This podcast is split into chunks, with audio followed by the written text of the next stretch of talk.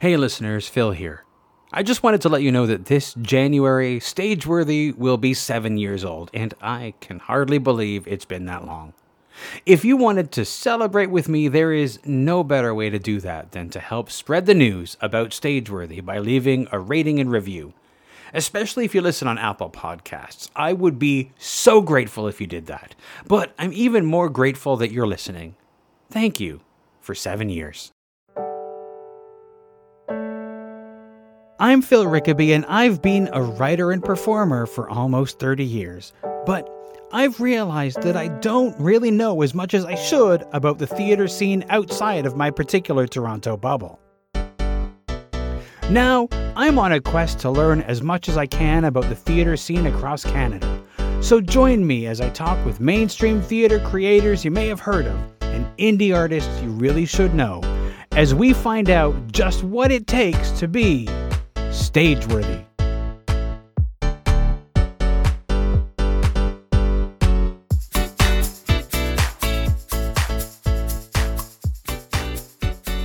If you value the work that I do on Stageworthy, please consider leaving a donation either as a one time thing or on a recurring monthly basis. Stageworthy is created entirely by me, and I give it to you free of charge with no advertising or other sponsored messages. Your continuing support helps me to cover the cost of producing and distributing the show. Just four people donating $5 a month would help me cover the cost of podcast hosting alone. Help me continue to bring you this podcast. You can find a link to donate in the show notes, which you can find in your podcast app or at the website at stageworthy.ca. Now, on to the show.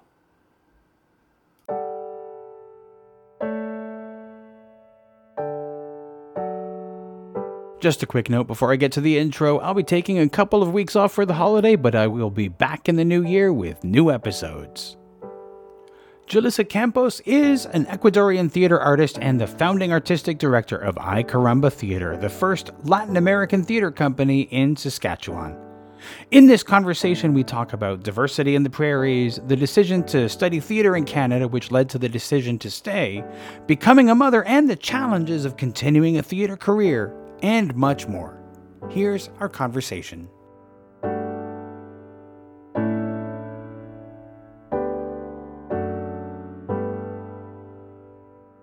Well, Julissa, thank you so much for, for coming on the, the show. Um, we're speaking, um, it, you're in Ecuador currently, uh, and I'm here in Toronto, but normally you would be in, uh, in, in Saskatchewan. Um, uh, and it, so just to to to to get things rolling, um, could you tell me a little bit about uh, Theater? Of course, and, and thank you for inviting me. I am very honored and excited to be part of this podcast. Uh, yeah, I'm currently in Ecuador. I'm originally from Ecuador. I was born and raised there, and I moved to Saskatoon uh, around nine years ago. I went there for school, and you know, like I stayed there. I went, you know, I met my partner, and yeah, the rest is history. but along the way, um, part of my dream was to be able to create stories that represent the under, the minorities, the underrepresented communities in the province in Saskatchewan. So that's where the idea of creating Ay Caramba Theater came.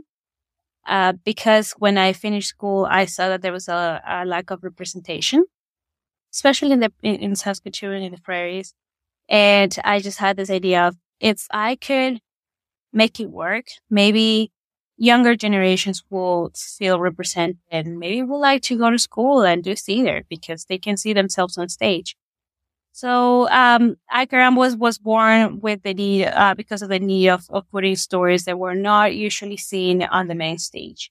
And I started creating my own story called Ay Frida, which is a, a coming of age story, a community coming of age story about this immigrant girl coming from Ecuador, uh, moving to Saskatoon, you know, dealing with the whole weather and culture shock and everything. And little did I know, the show had a big success and became the debut of Ay Caramba as a theater company. And yeah, and then from that, it was just the starting point of many other projects. I was going to ask about, I mean, there's certainly a number of, of things that could be uh, considered culture shock coming from Ecuador and going to Saskatchewan.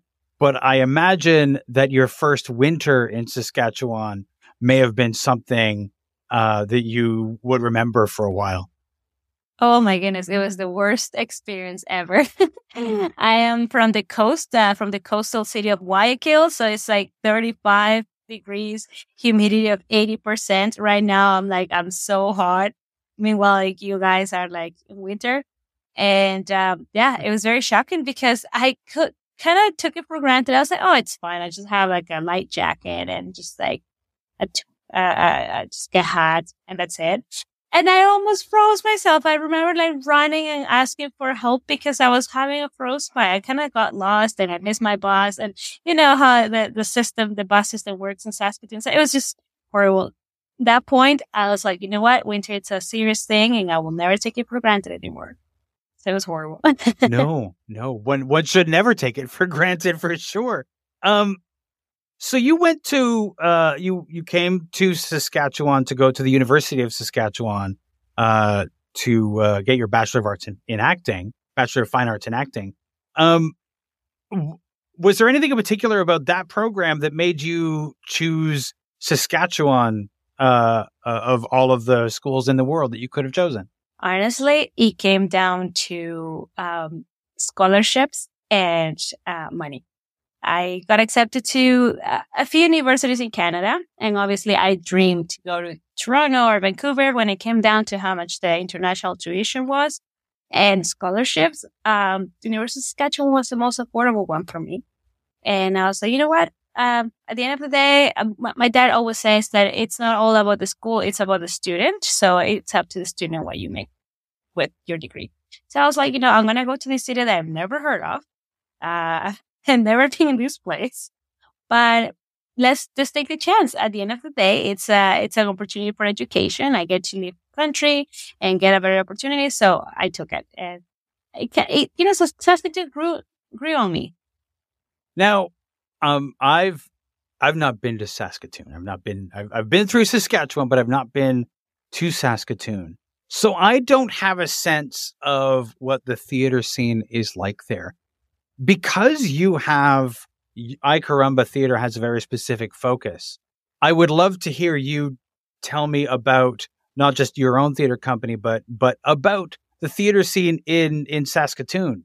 Well, when I started school, and that was nine years ago, um, the only theaters besides the original one that's Persephone was uh, Shakespeare, and then uh, GTNT, which is the Indigenous Theater, and um, the French theater, La Troupe Jour.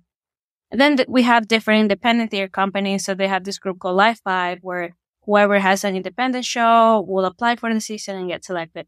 But among all though, all of those theaters, the only one that I saw that, you know, was focused on something like different from the Western, uh, shows was GTNT, which is the Gordon Tootoosis, uh, uh, theater. So at, at that moment, I always felt that that if I go and audition for Shakespeare or for Persephone, I was never going to be able to get a role because all I, I saw was, uh, white actors and stories about white characters. So when I finished school, I was, it was a bit disappointed. I kind of like start thinking like, what am I going to do with my life? Do I have to move to a bigger city and try there? Or can I open my own, you know, like carve my own path in here?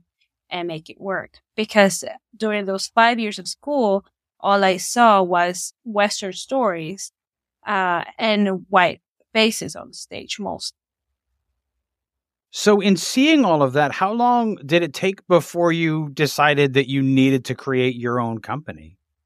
It took a year for me because when I graduated, then my next uh, big challenge was to find a job that will help me to get my permanent resident status or else I will have to come back.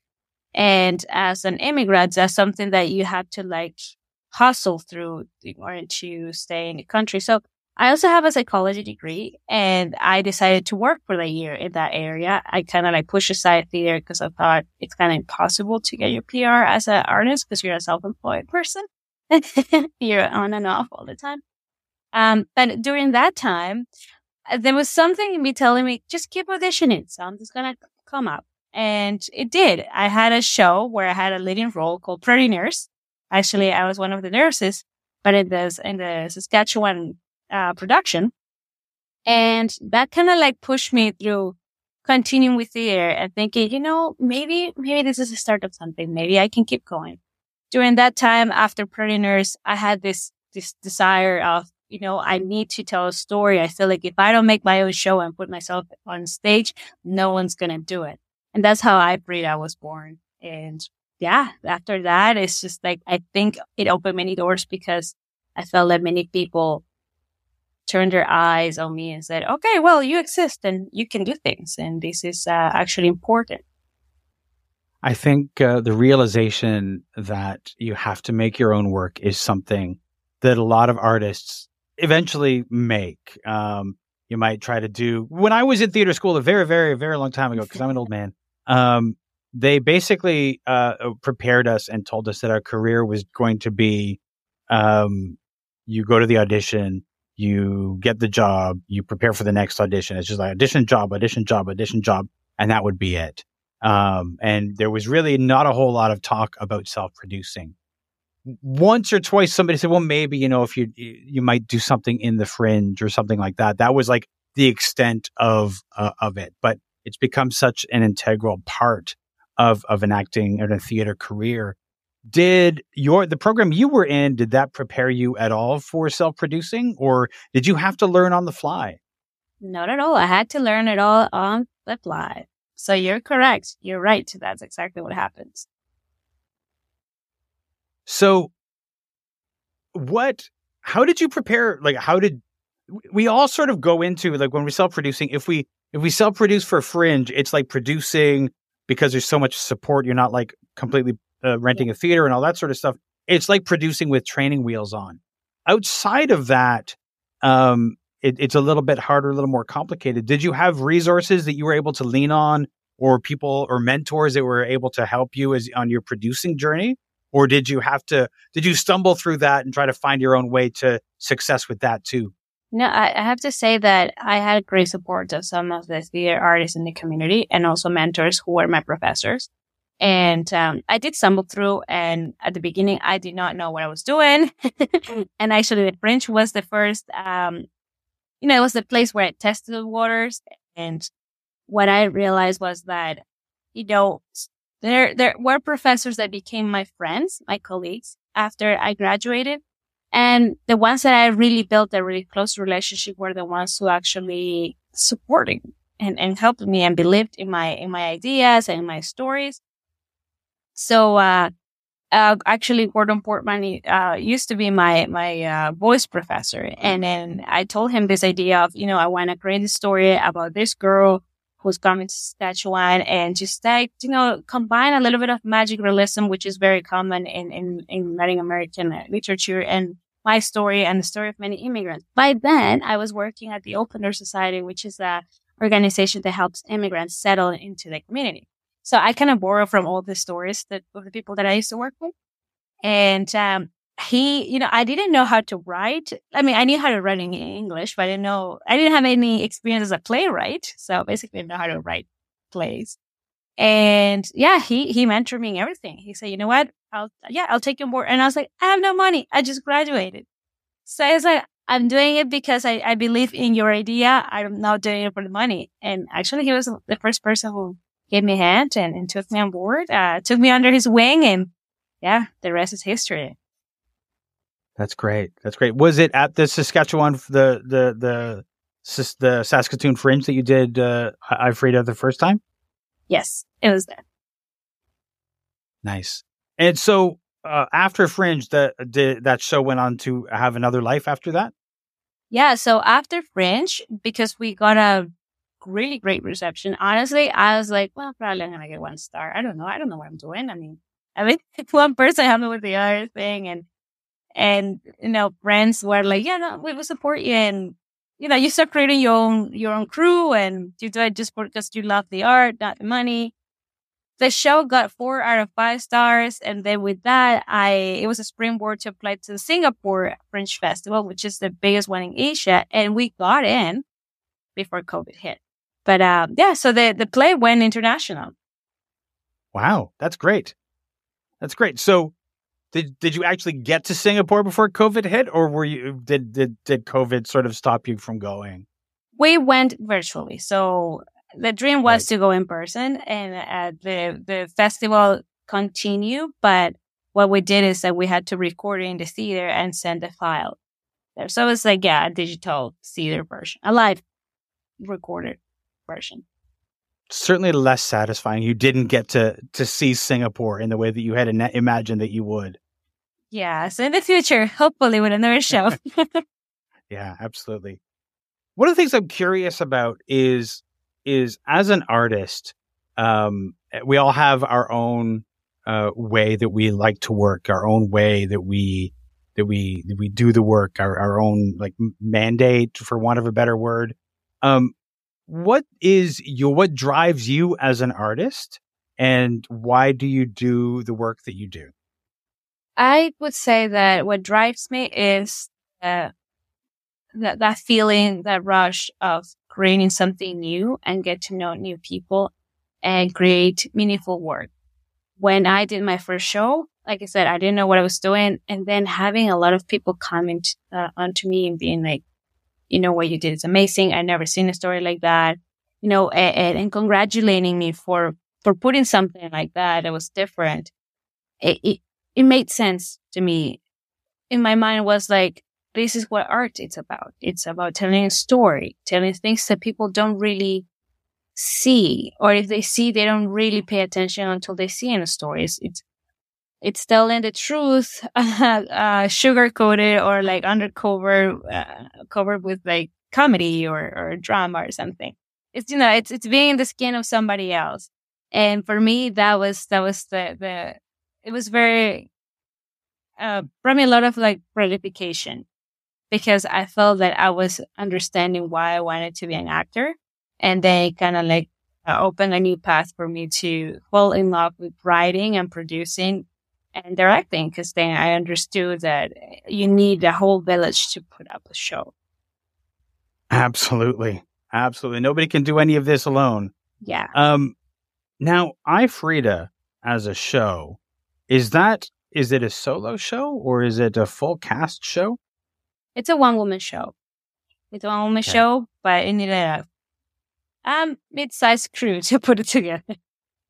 Yeah. I mean every every show does. Um from one solo performer to another, um, was I, I, take it it was your first one woman show, your first solo performance. Um, in doing that, uh, what did you learn about performing that made you want to to keep performing in that way? I learned that doing solo shows was the hardest thing I ever done on stage, and I didn't know until I was on stage by myself. It was terrifying, and and, and still like kudos to you know, people who does it every year, the Fringe, because it's, it's insane. You're like by yourself learning a 80 page script. Uh, but uh, that gave me a lot of, um, motivation and respect for the craft that we do.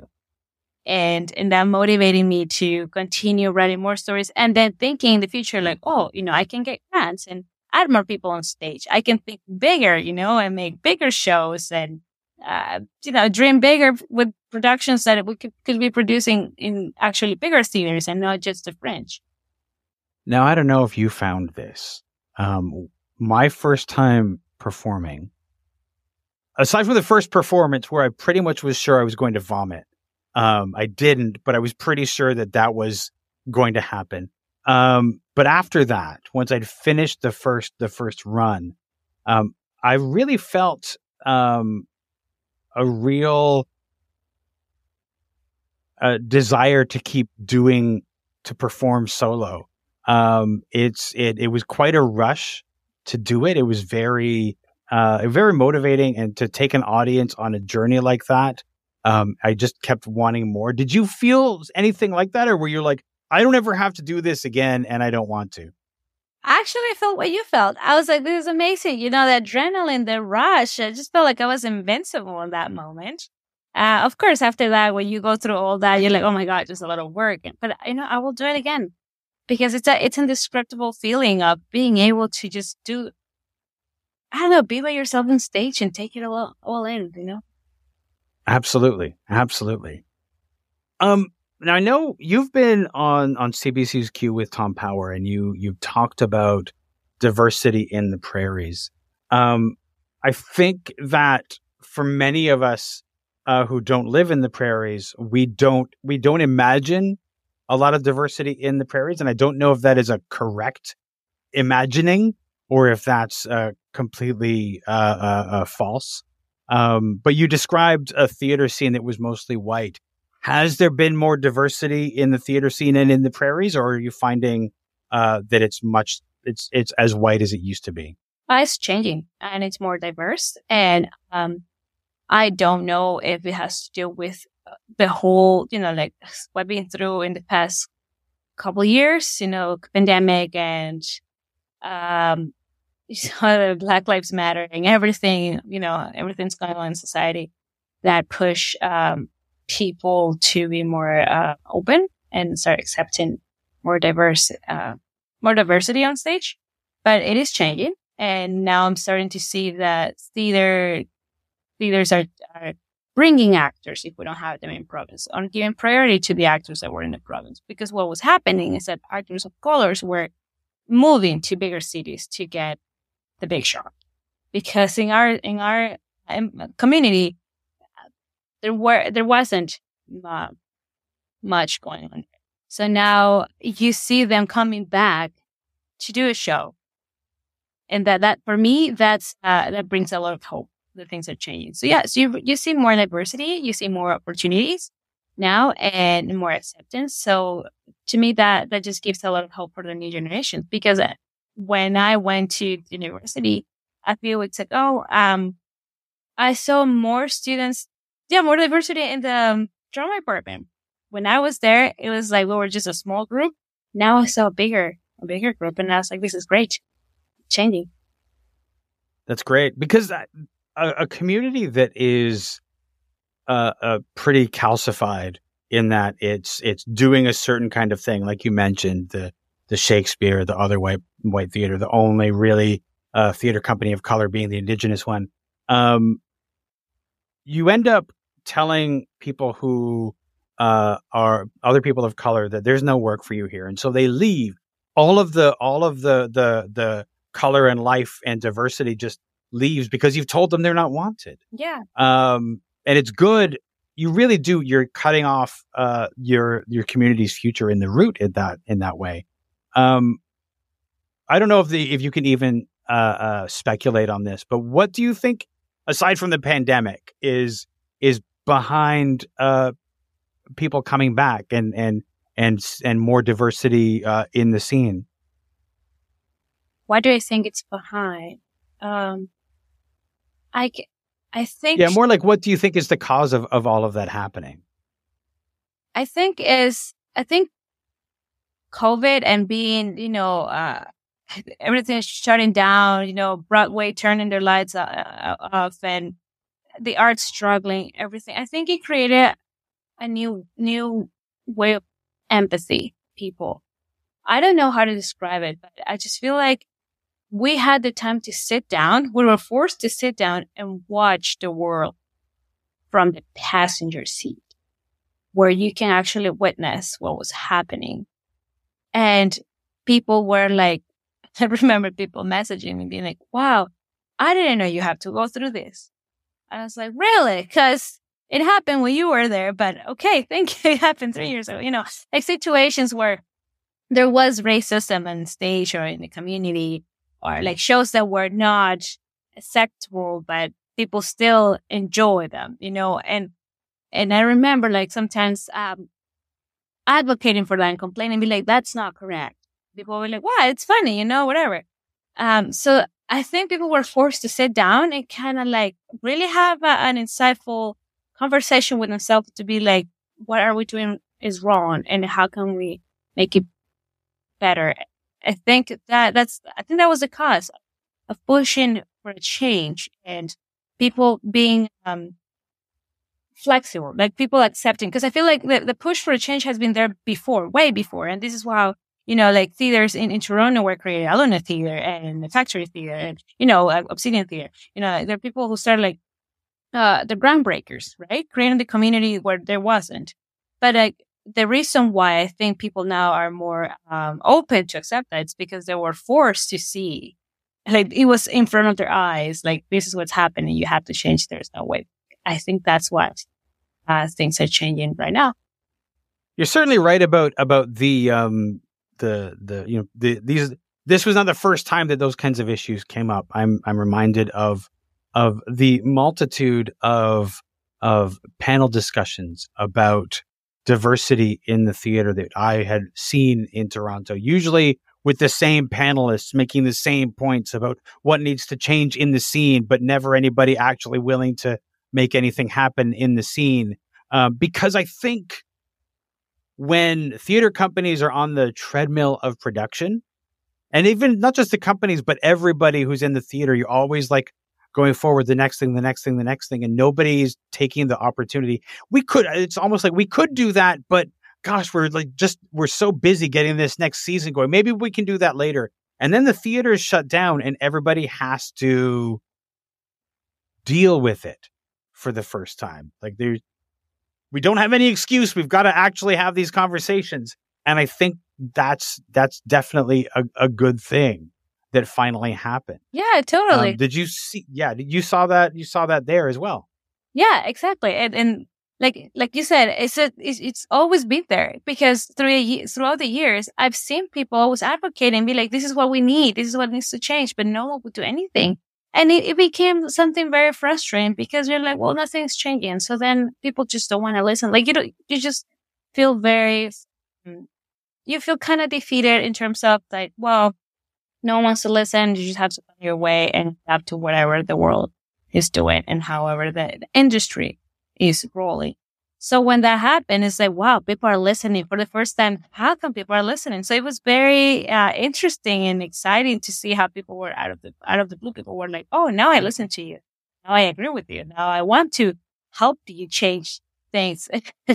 Part of me was like, why now when it's been it's always been there, but at the same time, it's like you know, they're never. Uh, yeah. Uh, how do you say? Like it's like better late than never or something. Better late than never. Yeah, yes. Uh, I mean, I think that one of the terrible things that that that that we as a theater community, as a as a white theater community, did was essentially force people of color, uh, Black, Indigenous people of color, to um, advocate for themselves and to have to fight alone. Yes. Without a whole lot of support, and not really listen to them. Like when they ta- when we're told this is sort of a thing and this is a, this is not a great situation uh, basically saying like, yeah, we can fix that one day, but we can't right now. Meanwhile, we're doing actual harm. Um, so I think that that there's some positive that has come out of the of of, of the pandemic. Yeah, definitely. I totally agree. Yeah, you're right. Um, now you mentioned uh, uh, that you were getting ready to uh, uh, go to the Singapore Fringe when the pandemic hit. Um, aside from that, um, what what did you have? What did you have going? Was that the the main focus? And what have you been doing during the pandemic? How have you kept yourself busy creatively as as it's gone on? You know, it was very interesting to uh, the whole pandemic thing. You know, shut down live theater, but opened a new opportunity of online uh, shows and theater and everything, right? So I just I just felt like out of out of the sudden I was thrown into uh, I was thrown into this new world where where like okay let's do Zoom readings or or like let's do um uh, recorded plays. And I think Ay Caramba got a lot of um a lot of opportunities during that year that boosted the theater. And like I said, uh, when I created iFrida, I never had any expectations of Ay Caramba becoming something relevant in the community. Uh, it's just, it was just a theater that I had to create to put a fringe show. That's it. it was like, I want to say this story because I'm mad at the community and the world for not giving opportunity. So I'm going to put myself on stage and that's it. I just wanted to see it. That was my main goal at that moment. when I saw the effect of that, and you know have the show being well uh, received and going to Singapore. The CBCQ, you know, invited me to talk about it. I was like, wait, wait, wait a minute, like what's going on? Like I just wanted to do the show to put myself on stage. I had no other intention, and COVID happened. Um, then grants, you know, some grants were on hiatus where, you know, you couldn't get any money for producing live theater, but then you started getting money to produce online theater. That's where Ay Caramba started growing and, and new plays started to uh, come up. And I started writing, I started creating plays that were like suitable for Zoom uh, platforms, for um, just video platforms, uh, audio plays. And same idea that Ay Caramba has. The vision is to, to um, uh, welcome diversity and create stories that represent the, the minority. So we kept creating stories like that, but in a new format. So Ay Caramba, actually, it, it was a good year for, for Ay Caramba because it was just like a new world for us where we just started rolling with the new, uh, the new normal. Yeah. I think that, that, that there, there were a lot of opportunities in that, um, both for, uh, like producing plays digitally Something that I actually hope that theaters take note of. I know there's a few theaters that have really committed to continuing to live stream their shows, and I think that that's super, that's really commendable that they're able to do that. Um, and also new avenues. Like I, I, I created a couple of, of, of audio dramas myself, um, just because I needed to do something, and so just like struggling through to to try to like figure out how to how to write it and edit it. Um, uh, what was what was the what were the the audio dramas that you created and and uh, how did you did you assemble a team to put those together or did you do those by yourself? No, I I, I work always with a team. I as much as I want to think of myself a jack of all trades, I can't do everything myself. So I like to just you know uh, spread the work to whoever is good in that area. Um, so, for example, during COVID, I had, I wrote this show, a 10 minute play called uh, Trapped, which was inspired by a true story that happened in Ecuador. Um, I think a, a, year before or something like that, where, um, there's a, a femicide situation and the whole xenophobia towards Venezuelan immigrants coming to the country, running away from the situation, Venezuela. So that play got uh, accepted into this uh, festival called Shortcuts, and then COVID hit, so then they were the first ones in that time instead of like stopping everything, they decided to actually change everything. Be like, you know, let's try something new. Uh, we don't know how it's gonna work, but let's do online, um, digital uh, live stream. And uh, they used YouTube as a platform. And yeah, so then it was the first time I was writing a play that had to be adapted for a live stream uh, venue per se, and then directed and use all these things um, so that was the first one. And I thought, you know what? It's not bad. And if, we don't know how long this is going to take, like the whole pandemic thing. So until the live theater opens, let, let's take this opportunity. I saw that as an opportunity for me to grow as an artist and also to, to keep telling stories. Cause I was like, if I stop right now, well, I mean, well, I already got the opportunity and the, the reception from the community. Uh, I'm not going to lose that, right? So just, just taking it, keep, keep flying with it. So, um, after that, um, I started applying to other grants. And you know, fun- funny thing is like the grants for BIPOC artists became multiplied so much. So I was just like holding into all of them. Like, you know what? I'm going to use the BIPOC card and just roll with it and get as much money as I can so I can start creating more work and give opportunity to other uh, coworkers too. So yeah, so other place came by, then Grateful Immigrant, and then um, Trap was like transformed into a YouTube live stream into an audio play that was presented at, at a Luna Theater last year.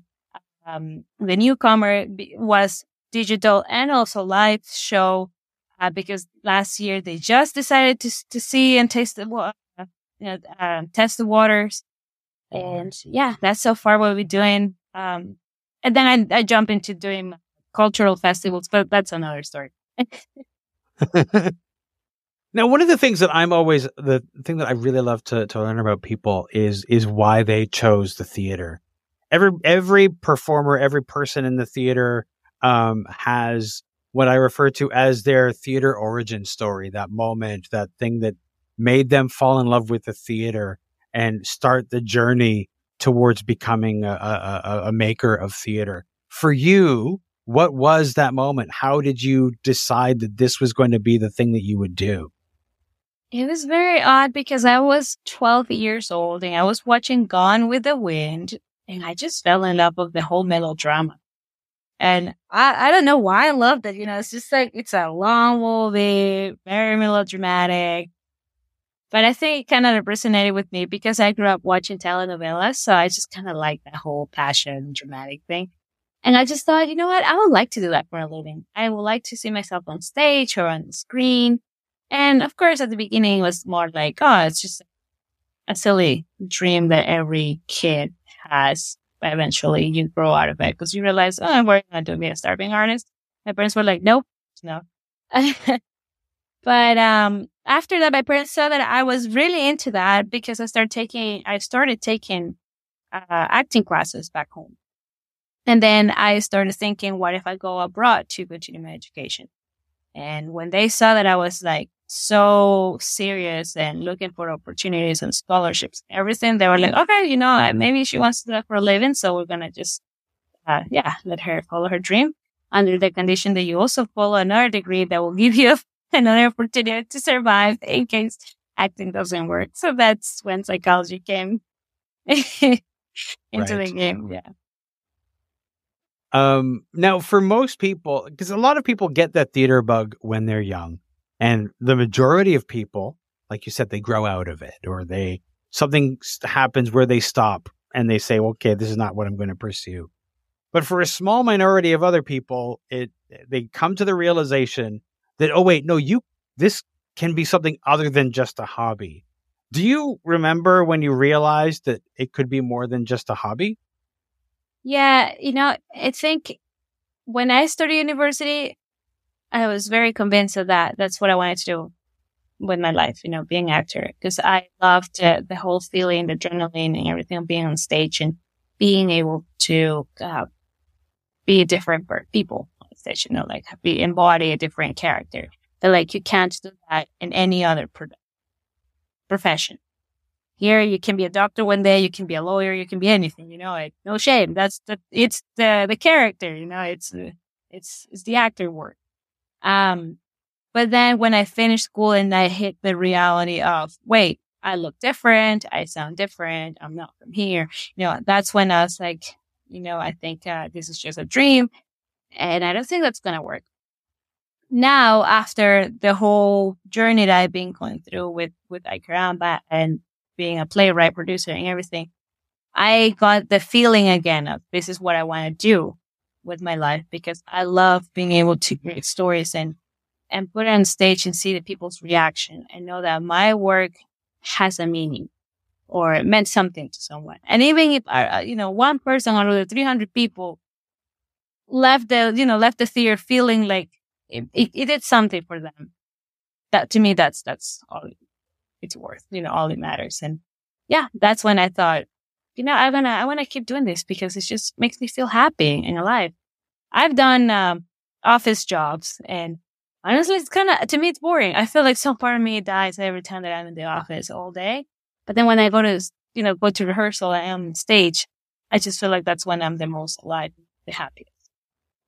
Can I ask you a little bit about that, that feeling that you had? You were talking briefly about that when you graduated and how you started to wonder if there was like a place for you and was that a is there a place for me here or is there a place for me in the theater at large tell me about that and and was it what it's hard to go from feeling like that to creating something so i want to know about that journey too like what made you go from feeling like almost depressed to uh, starting to create ifrida um i think i don't know some people believe in destiny i i do sometimes because there are instances in my life where I felt like giving up and then somehow something happens that puts that, you know, moment in my life.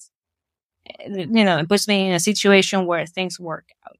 And I was working full time as a settlement worker, kind of like a social worker.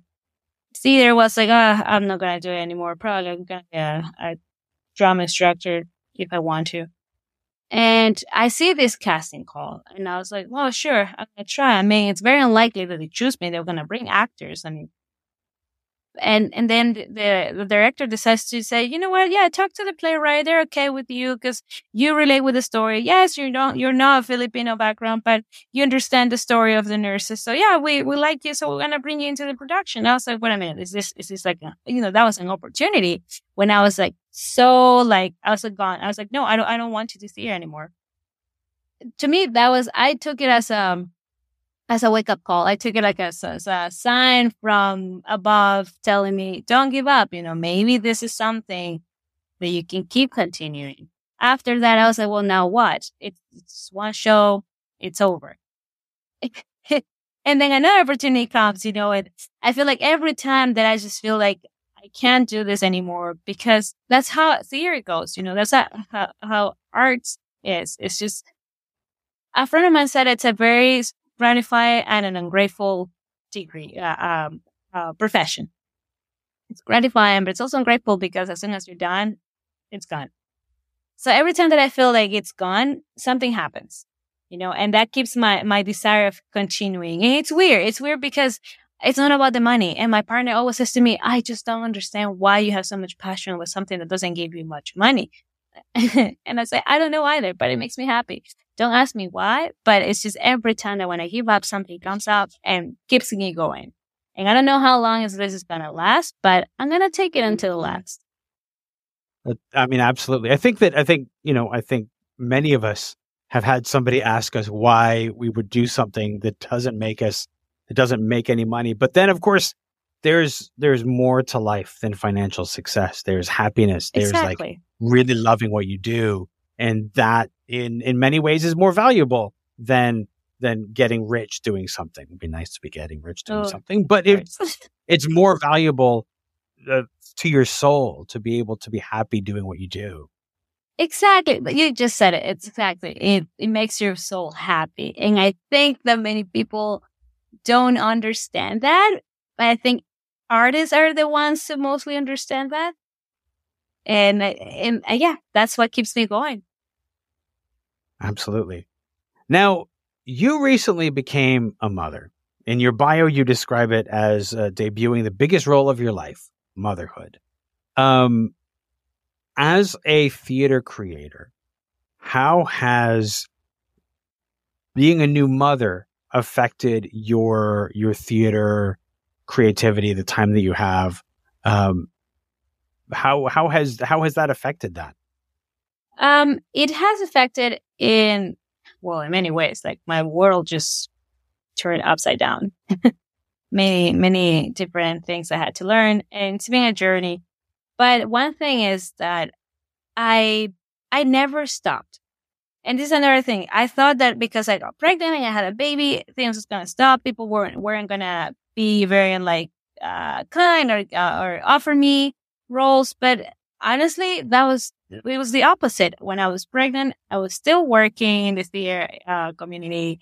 I was uh, doing um, an internship for, to to become an artistic director. Like I got a, I was part of a program where they allow you to do internships, that get paid and learn from you know the people who was like above and has more experience. And also, I when I was like huge, like almost ready to pop, I was doing a show and filming, you know, so things like that proof, you know, that, you know what? Yes, I might be pregnant. I'm going to have a baby, but I think I can still do things and keep me going. But before that, I was very determined to just, um, stop for a while because I thought, you know, who, who's going to give me an opportunity? And then after that, as soon as my baby was born, again, you know, you, you had this bug, it's like kind of like, kind of like, give that itch of like, I want to do something.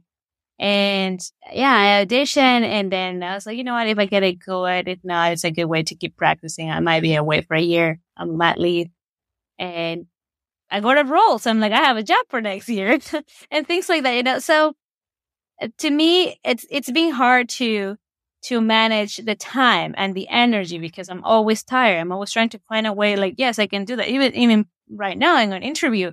I had to plan and be like, okay, I'm going to prepare baby to be happy so my mom can watch baby so I can come and do the interview, right? Because I'm visiting my family right now in Ecuador. Uh, but I have to always time things um, and be super organized. I can't just be like, oh, I'm on myself. I'll do whenever I can do. I can, yeah, I can meet at any time as long as you need. No, now I'm like, I'm on a schedule because I have a little one always, uh, you know, wanting me, needing me.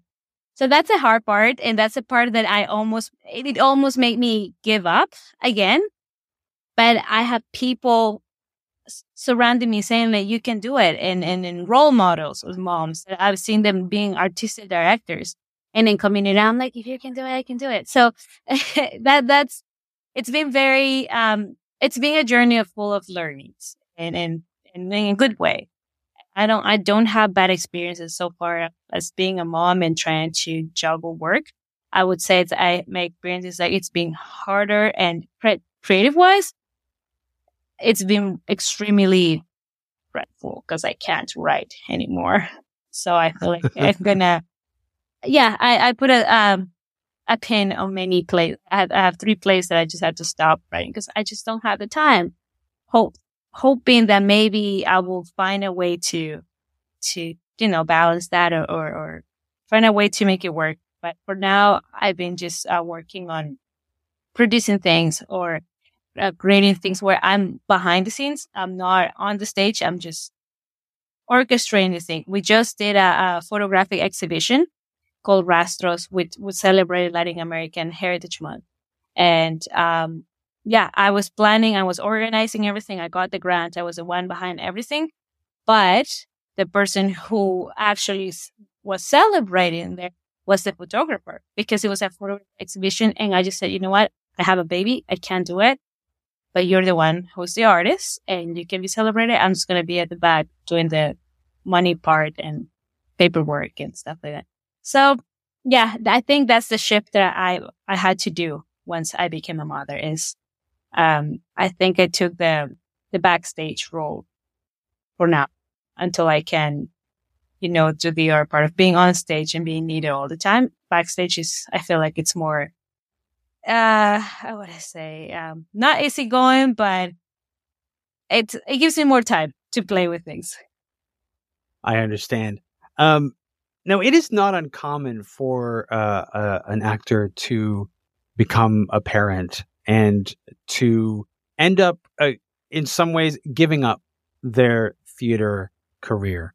Um, and a lot of that is because of a lack of support that is given to to to mothers uh, or and parents in in in the theater world. If you were to imagine, I mean, having you know you have recently had a little one, so you're it's all very fresh. You you still have a, a baby. So the question that I have for you is like, if you could imagine the perfect world in the theater, the perfect situation, what could the theater community do, either in rehearsal or just in general, to help a new mother keep performing and keep working in the theater? I would say a more family friendly uh, rehearsal schedule.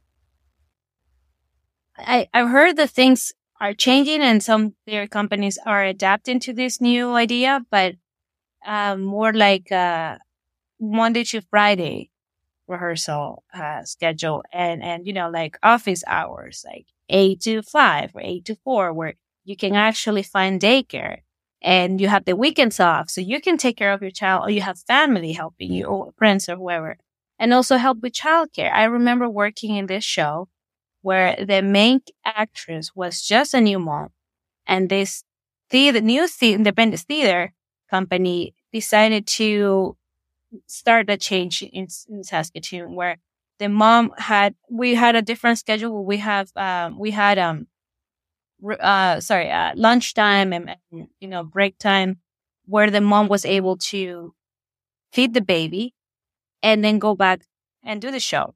So to me, that gave me hope of it, it is possible. And we live in the, and the whole, the whole theater and acting world is more like you have to do this and leave everything aside, your family, your life. You have no life for a month or two, or if you're touring for the next, I don't know, year. But to me, it's like, well, then when do you have time to, to have a family, to dream of also having a life besides theater, you know, besides your theater community? Cause we deserve that. And that's my dream is to have rehearsals when it's more family friendly or even for your mental health. You don't want to go to rehearsals Monday to Sunday, you know. Sometimes you just want to have a day, two days off instead of one. And you don't want to be in odd times where everyone is at home and you're still working. You know, it's, it's just that family friendly rehearsal time and also, um, take care, having the opportunity to bring the child and have someone to watch the, the kid when you're working. Yeah. Work life balance and childcare. Yeah. Yes. Julissa, thank you so much for joining me this evening. Thanks so much for this conversation. I've really appreciated it and I've had a good time. Thank you so much. Thank you so much. And, and yeah, thank you for bringing me into your show. I love it.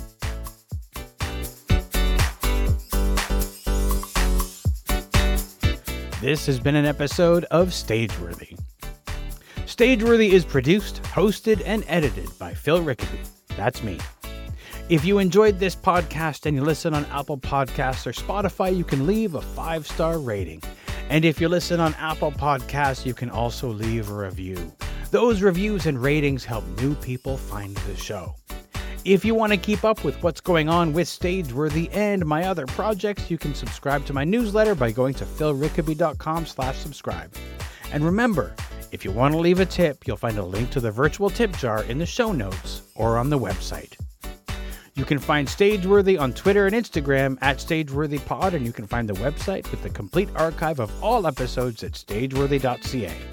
If you want to find me, you can find me on Twitter and Instagram at Phil Rickaby, and as I mentioned, my website is philrickaby.com.